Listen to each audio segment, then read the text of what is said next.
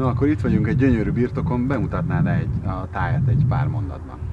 Igen, gyakorlatilag ugye ez a Tapolcai medencének a széle, illetve ami egy érdekessége ennek a helynek, hogy tulajdonképpen a Badacsonyi borvidék peremvidéke, és ami nekünk nagyon fontos, hogy itt vagyunk közel a, az úgynevezett művészetek völgyéhez, itt vagyunk közel a Tapolcai medencéhez, itt vagyunk közel a Káli medencéhez, és mindentől mégis egy kicsit távolabb vagyunk, emiatt egy ilyen nagyon nyugodt, nagyon harmonikus közeget tudunk itt létrehozni. Ha jól tudom, akkor a szőlőművelés nektek különösen fontos. Mit érdemes tudni róla? Ugye családi birtok vagyunk,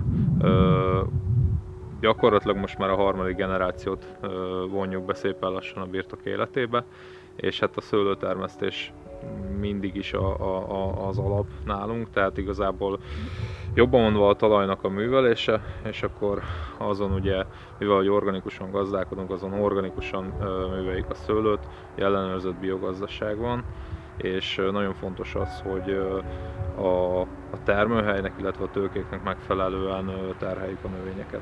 Uh-huh. Hány hektáron dolgoztok, és milyen, milyen fajták? Megvárjuk, megjött apu. Körülbelül 8 hektáron dolgozunk, és itt nagyon fontos az, hogy régi magyar fajtákat ugyanúgy használunk, mint nyugati fajtákat. Ugye fontos a számunkra nagyon a Pinot Noir és a kékfrankos, illetve behoztuk harmadik fajtának a gazdaságunkba a fekete lánykát. Ez egy új kísérlet. Illetve hát a fehér szőlőknél nagyon fontos nekünk az EUSZ, úgy gondolom, hogy ez lesz a, nálunk a jövő nagy fő fehér szőlőfajtája. Fontos még a szürke barát, az olasz rizling, a sárga muskotáj és a hárslevelű. Állattartással is foglalkoztok, erről a mondanál egy pár mondatot. Ugye 97 óta biogazdaság vagyunk, és egy majdnem 20 éves volt már a gazdaságunk, majdnem 20 éves biogazdaság voltunk, amikor kitaláltuk, hogy igazából ez egy kicsit félfogó oroszlán az állattartás nélkül, és tulajdonképpen emiatt kezdtünk el gondolkozni benne, hogy valamit, valamit kellene magunkkal még kezdeni pluszba, és igazából elkezdtünk néhány állatfajjal dolgozni.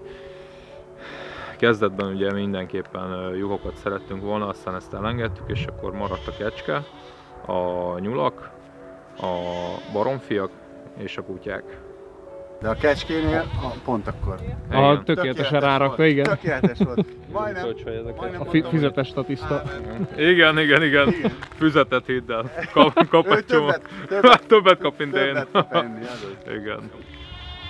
Tehát itt nálunk ez a, ez a körzete, vagy környék, ez tökéletesen alkalmas arra, hogy ilyen családbarát programokat hozzunk létre. Igazából a borteraszunk látogatottságán is nagyon jól látszik, hogy alapvetően családok jönnek hozzánk, meg tudják nézni az állattartásunkat, illetve meg tudják nézni gyakorlatban a szőlőtermesztésünket, és mellette ugye kóstolhatják a borainkat, illetve van lehetőség különböző helyi ételeknek, illetve termékeknek kipróbálására is.